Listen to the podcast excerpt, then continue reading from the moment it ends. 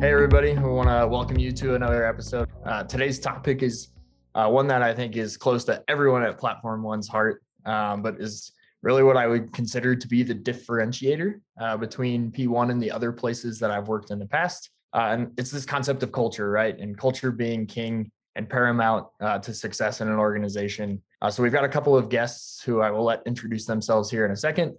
Andrew Greene, who's kind of one of our our OGs, as we like to call them, and uh, Steven Olek, who recently joined the team. So we should get two pretty good perspectives of what it was like in the early days, what it's like now, um, as well as philosophies from from them uh, coming from uh, diverse backgrounds. So Andrew, over to you first to introduce yourself, and then we'll let Steven do the same.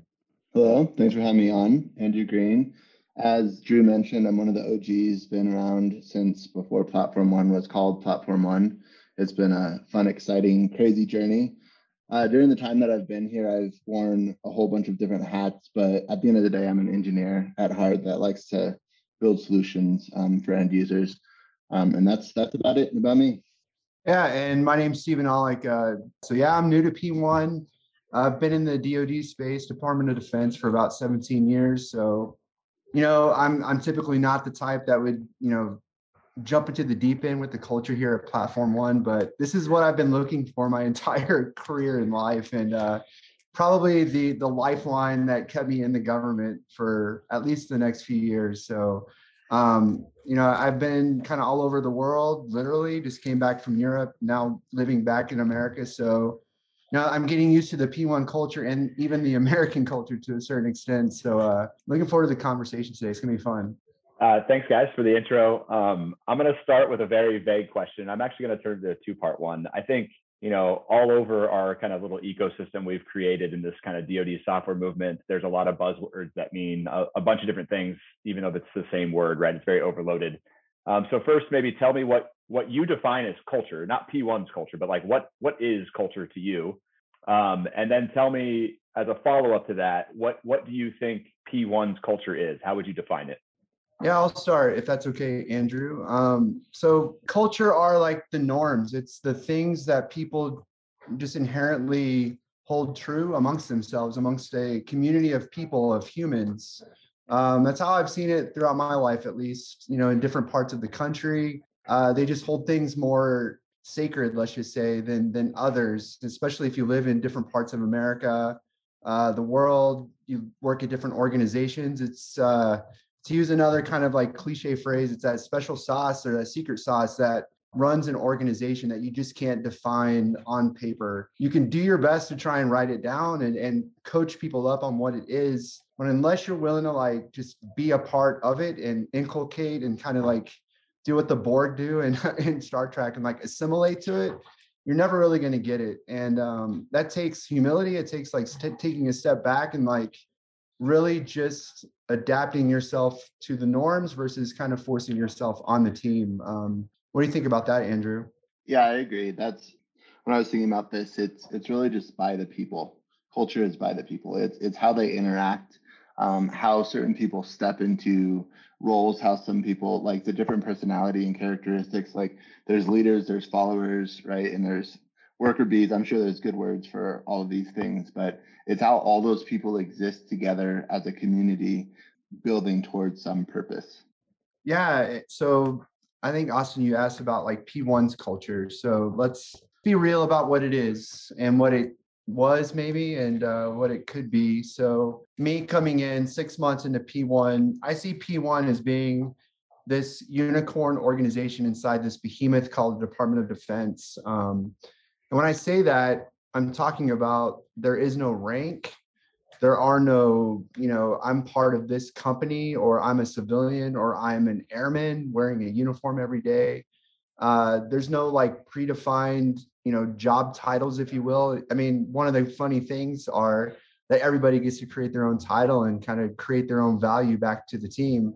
Um, that that's from what I've observed just in my short amount of time is just hyper focused on delivering value outside of chains of command, outside of the silos that a typical, you know, let's say Air Force, Army, Navy organization typically is, where it's personnel and logistics and HR, well, I said HR, but like operations and your IT organization kind of working in all those different ways. There's true integration. And then we also talk about dad jokes three times a week. So that's always fun. I, I laugh because I'm a dad myself and I need to take that material back and try it on my own kids. So those are just like some initial impressions. What, what about you, Andrew? Yeah, I appreciate that you brought up the titles because um, P1's culture around titles aren't a thing has totally ruined me. Like I can't even describe my title anymore. Like I fill out an application for for something and it's like, what's your job? It's like, oh, I have to think about this again. What what is it again? Like I do work. So so I appreciate that. And again, it, it goes back to by the people. It's an evolution over time, right? When when platform one first began, um, it was centered around some experience of a few particular people. Um, and it was centered on that idea of we are here as a single team to solve problems, right? Um, in a lot of places in the DoD, there's the government team and there's the contractor team, right? And and we wanted to completely erase those lines, not even just blur them. Um, and so never have we ever worn badges or really cared about titles, right? It's it's all about merit and it's all about how the people interact together and what we're trying to work towards and how we're going to get there. And it ties into the concept of seniority or experience and whatnot is less significant. Like obviously it still matters, but it's less significant because you you are it's merit based, right? Like you come in and you integrate yourself with the culture, like you said, assimilate um, and you learn like your best place to fit in that team to solve a problem because as a team we succeed and we fail uh, the one thing I wanted to add to that before Drew asked the next question is, you know, this badgeless thing. I'm glad you both brought up and titles. Uh, just a quick fun story is when when Platform One moved into our official building here in San Antonio, uh, kind of post COVID apocalypse. Um, they printed badges for us because we became our own our own uh, unit, and obviously you have to wear your badge because it's a secure facility, whatever, right? It makes sense.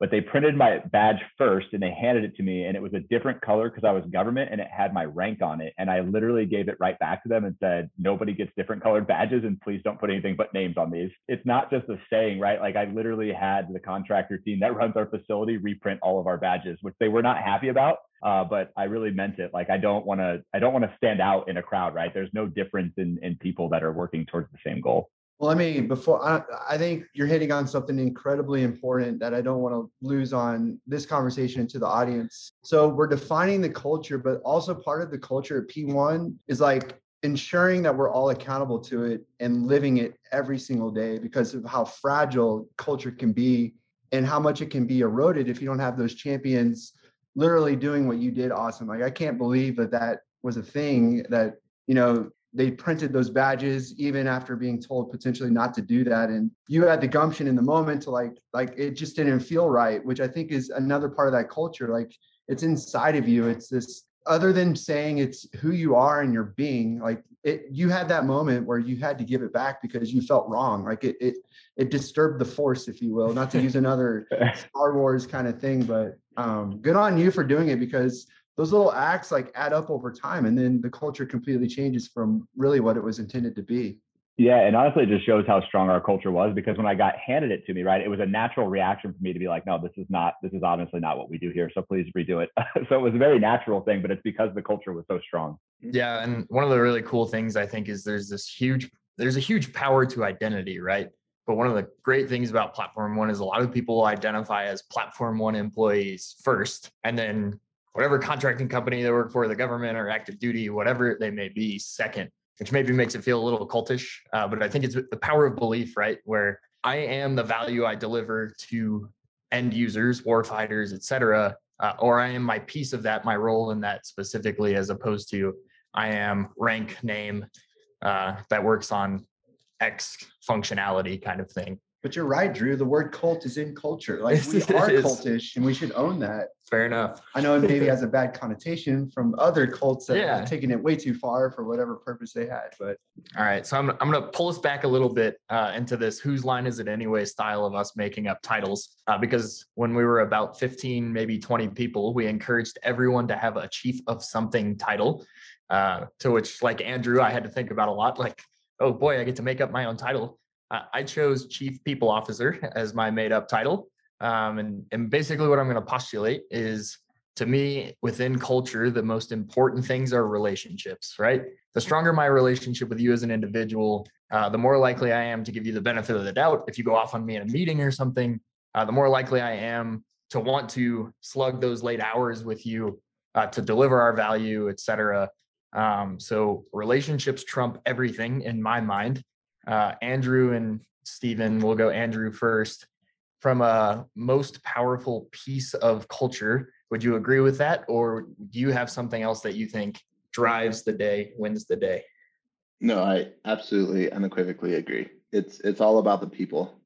I have nothing more to add because I, I, I do think it's it's that simple, right? It's it's literally that's it, right? It's it's the people, right? And it's super important because to understand that Platform One did not start as a funded organization. And so how did it start? Literally, it started by relationships. 100,000%, right? Not only the relationships of the people who came to work on the team, if you will, but all the also the relationships for who we interacted with and the end users that we interacted with and the different missions that we were supporting at the time, which is built and changed over time. Um, and every single one of those relationships is a unique story in and of itself. Yeah, I, so your mic drop moment was spot on. I mean, if it is that simple, then why doesn't everybody do it? Uh, that's like my first reaction to what you said. I mean, people first, humans. Um, the only way anything ever gets done, not even at work, but in life. I mean, think about your family that you have and other friends and acquaintances that you have. Um, you're not successful unless you lean on others. And if you're on your own on an island trying to get through this thing called life, like you're you're you're failing, and um, it's hard to it's hard to reset that mindset because you know there's pride prideful people in the world and you know they want to think like they can achieve on their own but it just never happens and occurs. And what's cool about p1 is it is that way. And so my perspective being relatively new um, you know on the shoulders of some of these og's that i'm talking to right now like not only internally to p1 but when i talk to the customers that we serve those folks that have you know taken some risk experimented with P1 since we're so new to even what the DoD is trying to do with software and gave us money, which is like the ultimate form of flattery in the government. Um, like the first things they always say are like, we're with you guys. Like we want to experiment, we want to test, we want to take the risk. We're okay if you guys fail because we want to fail with you because of how how mo- monumental P1 is going to be ultimately to you know how software is you know basically delivered to the DoD. Something else I'll add is just because P1 culturally is virtual, you know, relationships are even more important. And something that has been really interesting for me to understand is how to operate in a truly virtual environment because I've never in my 17 years working have never been in that environment before but it's so it's so commonplace for everybody here at P1 so I've had to take a lot of my biases that I had, and I'll be honest, like I just was not ready for the culture shock of coming in and jumping in on a Zoom call Monday, Wednesday, Fridays, which is what we do, and have these hilarious things called daily stand-ups where we're you know trying to talk about work. People are trolling in chats. We do dad jokes and other things. And like right now, I'm drinking an adult beverage, talking on a computer, which happens to be an Apple computer, doing DoD work. Like like this is crazy to me. I'm I'm in a I'm in an alternate reality, but it's the reality that we have and what I personally want. So unless we're really cultivating those relationships specifically virtual, like nothing's ever going to get done because every time we jump on Zoom, we're only talking about work half the time. And we got to be able to put it to the side and get to know each other on that personal level. Yeah, and uh, I think it's a great transition to the question I want to ask next. And it's fun that I get to ask this because I actually learned this from Drew, who's co-hosting this podcast with me it I've like I'm going to steal it forever because I think it's just so telling of people's individual leadership philosophy and kind of who they are. Uh, and it's a very simple question, right? So I'm going to ask it to both of you, and just uh, excited to hear your answers. We'll start with uh, with Steven this time. Um, the question is, who do you feel in your position at P1, right? Regardless of your duty title or what your job is, government or contractor, um, who who are you accountable to? So, at P1, I am accountable to every single person inside of my specific value stream first and foremost. Um, so the way we're organized at P1, we have these things called value streams, which at the end of the day are the value producing product, service, whatever that we, you know, radiate, market to the field and to the world. Um, and me in my position, I'm not successful unless the other 60, 70 folks on my team feel empowered, they're valued, they're trusted, they're motivated to get after the work. And then ultimately, I'm removing whatever impediments personally, professionally, emotionally. Like it's not just about banging away on a keyboard code and doing code commits and merge requests and stuff. I mean, I've had folks like come to me, which is really flattering and really something that is my leadership philosophy of like empathy. Like they had like a family emergency happen, or they had just a really like crappy day that they just wanted to like talk to someone about, which had nothing to do with party bus as a thing or with P1. So we had those moments and I talked them off the ledge, so to speak, or we had that moment of like, hey, you're not alone because I'm dealing with the same thing. I've got a six year old and a one year old that's like driving me nuts, and let's have that chat, right? So the, back to your point, like who am I accountable to? Well, everybody on the team. There's not one more important person than the other. Um, now, outside of that, because we're all P1 and there's others within party uh, within platform one as well. You know, I have peers and counterparts, but my team is the most important thing, and that's who I feel I'm accountable to. Thank you for totally throwing me off because Austen asked the question and, and I'm thinking about it in the back of my head, and then I listen to your answer and I get like 18,000 other things in my head. So this is quite difficult. And, and, I will say I very much appreciate the wording of this question. Who are you accountable to, not for? Because um, it, it, ties directly back to that culture thing, right? Like we exist together. We don't exist in a hierarchy um, to command and, and whatever you want in that manner.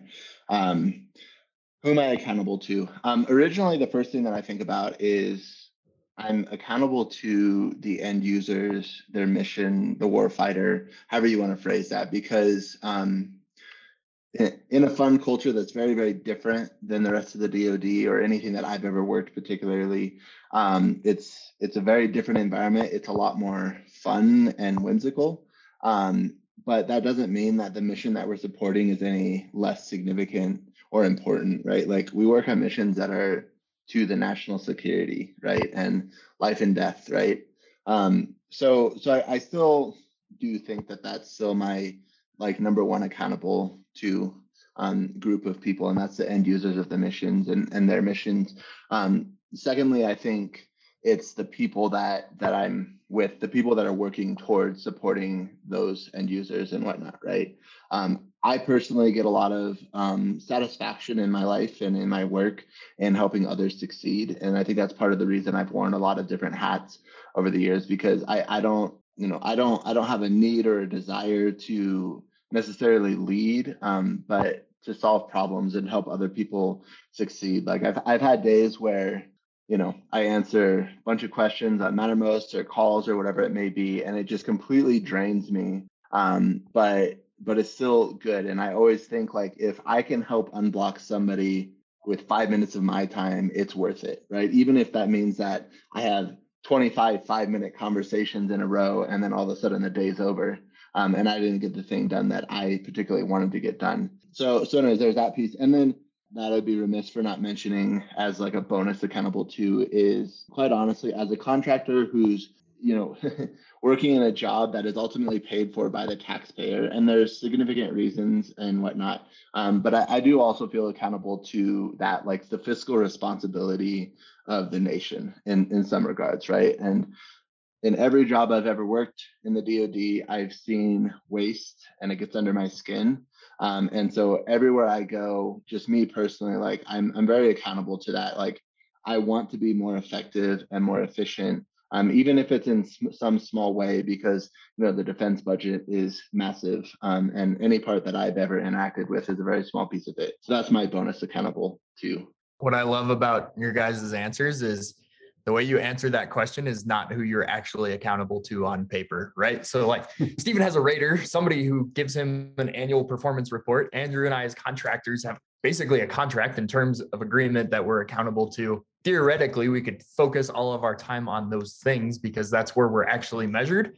But the intrinsic motivation to be there for the users, to save taxpayers money, to be part of the team and help people work is like the underlying success factor of Platform One's culture, right?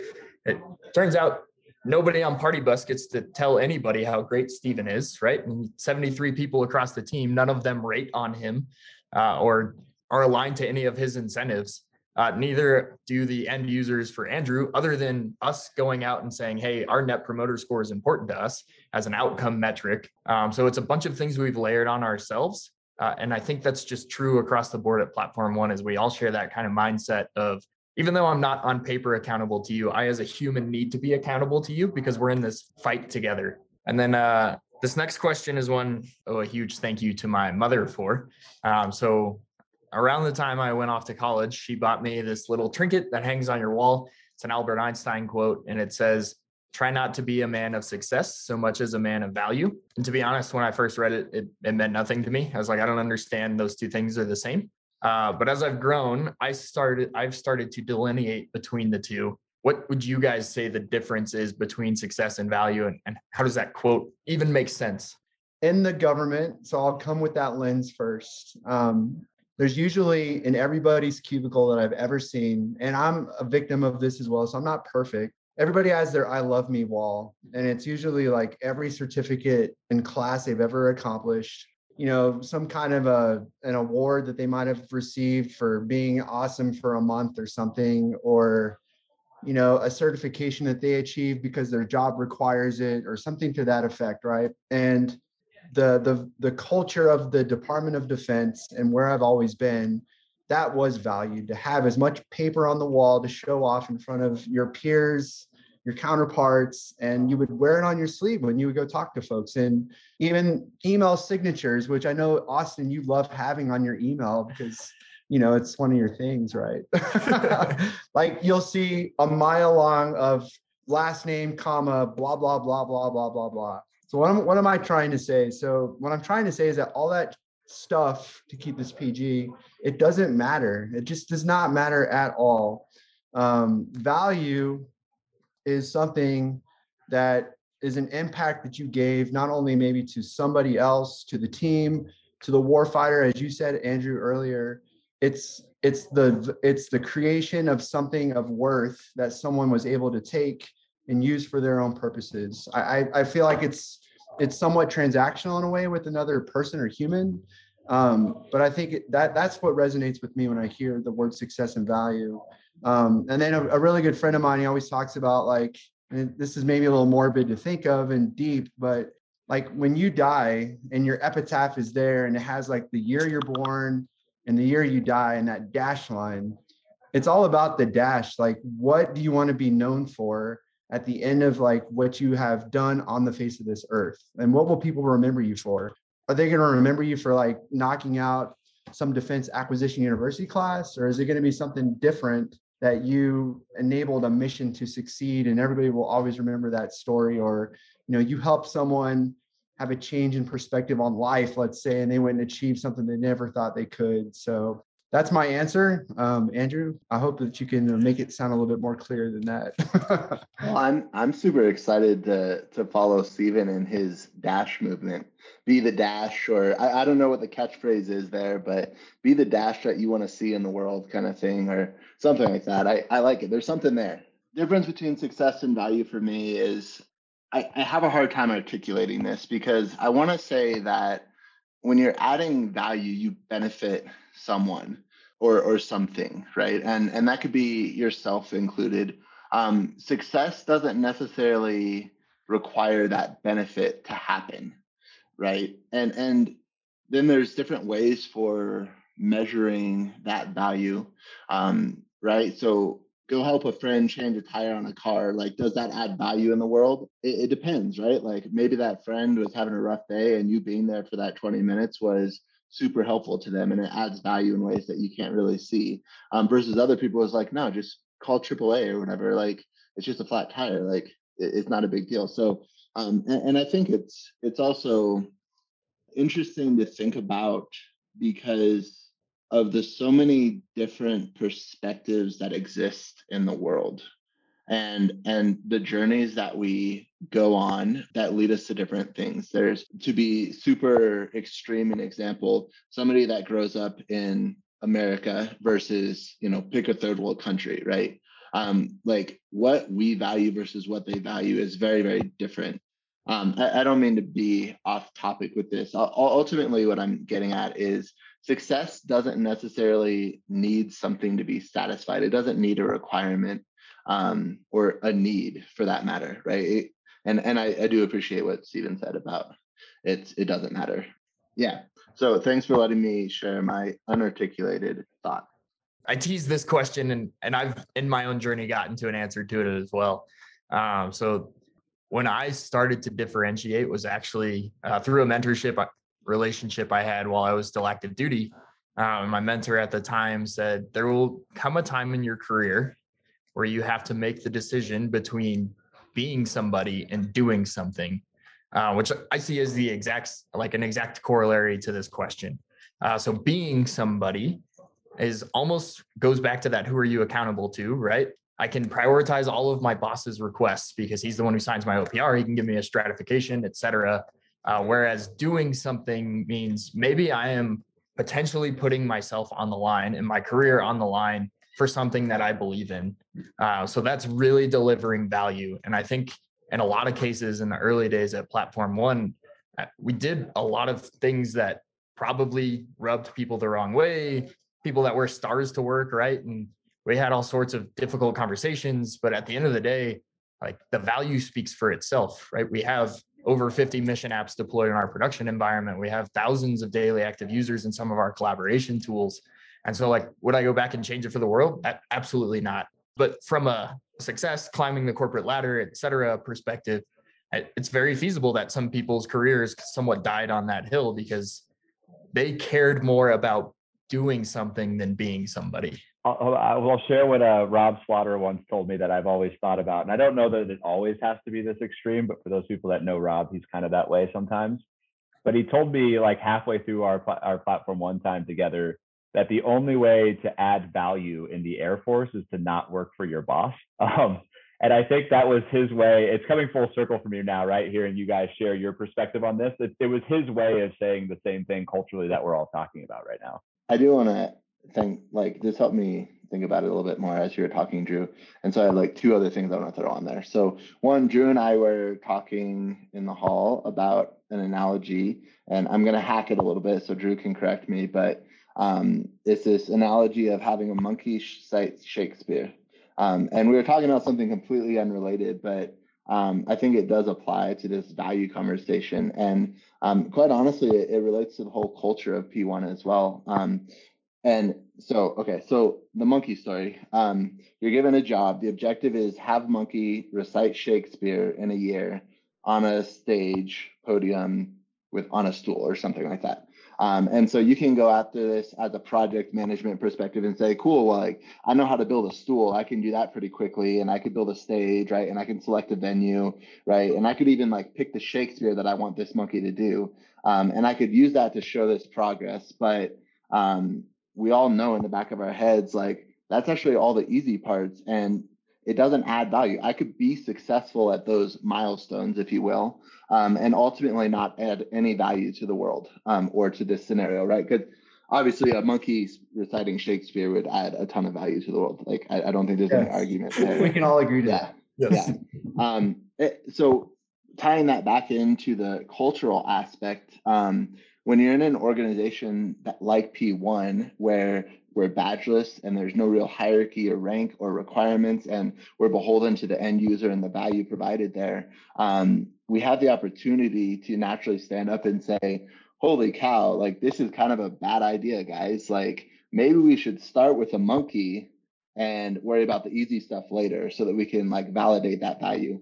Um, and then a real practical example is um, platform one. Um, is named platform one because it's a platform right or working towards those platform services and that continuous delivery and whatnot um, at no point did we ever discuss hosting collaboration tools like mattermost um, but this thing that we're all familiar with covid hit and all the DoD kind of lost their minds and how do we work? This is all remote, like it's chaos. What do we do here?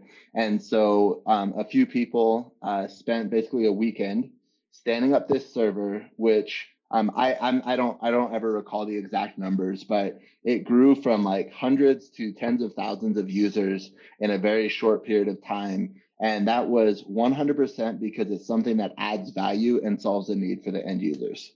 Yeah, I, if I remember right, the request came from very senior levels, and within it was just short of 48 hours, so two days, and people were working overnight. Um, Mattermost was accredited and deployed at IL4, so people could do CUI, PII type work from home. Wasn't popular because there's obviously a different Air Force organization that was told to deploy a different chat tool from a very major contractor, and it took them another probably 60 days to get the same capability released. And, and Andrew's spot on. It went from I don't know. I think we had a couple hundred in within a week or two. We were in the tens of thousands of daily active users, and it was uh, not exactly the workload we intended to do at Platform One by any means, but it was definitely some interesting times. And the adoption, we'll, we'll actually have an episode later from some of our users, one of which is uh, uh, from AMC. The air crews for AMC really heavily adopted uh, Mattermost, which is funny too, right? Because we we used Mattermost before that for like internal chat ops to do software development. And then you realize if you can do that at IL4, hey, guess what? Air crews who are flying mobility all across the globe who never landed Air Force bases, guess what? They also need to be able to do secure chat from their personal device. Um, and so when you create value, you really never know where customer adoption is going to happen. And I think that's one of the cool stories of Platform One. And, and I wanted to tease like one other thing we're going to talk about through this season of, of podcasts is I think there's this natural tension at, uh, over the evolution of Platform One and scaling. We're going to have a, a, an entire discussion on scaling, especially remotely during COVID, and this idea of flat and badgeless and hierarchy versus scaling a process that actually enables teams to work together in the in the hundreds. Um, and I think for me personally, that's always been one of the most interesting things to watch happen at Platform One, just from like a pure organization philosophy perspective. Um, and, and, Drew Belk is actually going to move from facilitator to speaker uh, or guest on that episode, which I'm really looking forward to because he helped lead a lot of that. Um, so this brings the fa- to me to the favorite part of every episode, which is uh, ending this each with your your favorite story from your time at Platform One. Uh, Andrew Greene's got to like search back of three, maybe three plus years of experiences to pick one story. Um, so he's got a he's got a big job at hand. We'll let him think longer, and we'll start with Steven uh, who is new, new-ish. You've been on the team for a little while now too, so hopefully there's something from your early times that that you can share as well. Yeah. So my my funny story, if you will, is my very first day. My very first, what we call Platform One, Day One. I was a noob as far as using this tool called Zoom that's out there. Not a promoter of Zoom, but I'll just offer that it's the tool of choice of Platform One for virtual collaboration and me being an idiot you know he was using my wife's laptop and uh, had no idea how to like rename myself on there didn't even know how like to sign up for an account or whatever figured out how to get in and it was like labeled amanda's macbook pro or something like that so my first indoctrination was saying hi because at the beginning of every daily stand up we ask are there any new faces out there and i'm doing it from a hotel in the middle of san antonio you know jet lagged all that good stuff and uh they're like, okay, hi, Amanda's MacBook Pro. How are you doing today? And I'm like, what are you talking about? My name's Steven. And uh, so it was a moment that I had to like own in the, you know, as platform one. And I'm like, yeah, I'm this value stream lead. I think that I'm coming in, blah, blah, blah, party bus, I think, blah, blah, blah. Um, it just goes to show you like being vulnerable and like just putting yourself out there. Uh, yeah, it was fun, but you know, I like overcoming that stuff because it doesn't matter at the end of the day. Like it was a great moment, you know, and the rest of the week was cool because we have this whole like onboarding process that's pretty low risk. You know, you get you get there, you get to meet a lot of the other folks that are kind of placing folks and uh you know, you get to meet you get to meet people virtually and it was new and uh we had a good laugh and I had to learn really quick. So that's my fun story and um sticking to it. Yeah. I think I remember telling Steven when he first his first day in the office, like, "Hey, congrats! Party Bus is by far the hardest job. You have about 200 dev teams, maybe 3,000 developers, and most of them are pissed off." So, uh, like, I was like, if you just field those complaints so that Andrew Greene and others don't have to, you'll probably be everybody's hero from day one. And I think I think that's basically how it's went. Yeah, pretty much. And then you basically said also like you can go as deep as you want to with this job or not, but the the angry folks are still going to be there. So it's up to you to take them on or not. All right, I did have time to think about it, and okay, so um, before we went remote, we are at a facility, a collab facility called Catalyst Campus um, in Colorado Springs, and and this was you know much before a lot of people's time. Um, so, anyways, we're at this this facility, and there was a um, operational specialist. Her name was Brittany Burnworth. Brittany, if you hear this, thank you for allowing me to share this story. And I'm so sorry that you're the subject of this. So she was operational specialist. Brittany was amazing. Um, she she would support us on all the campus stuff.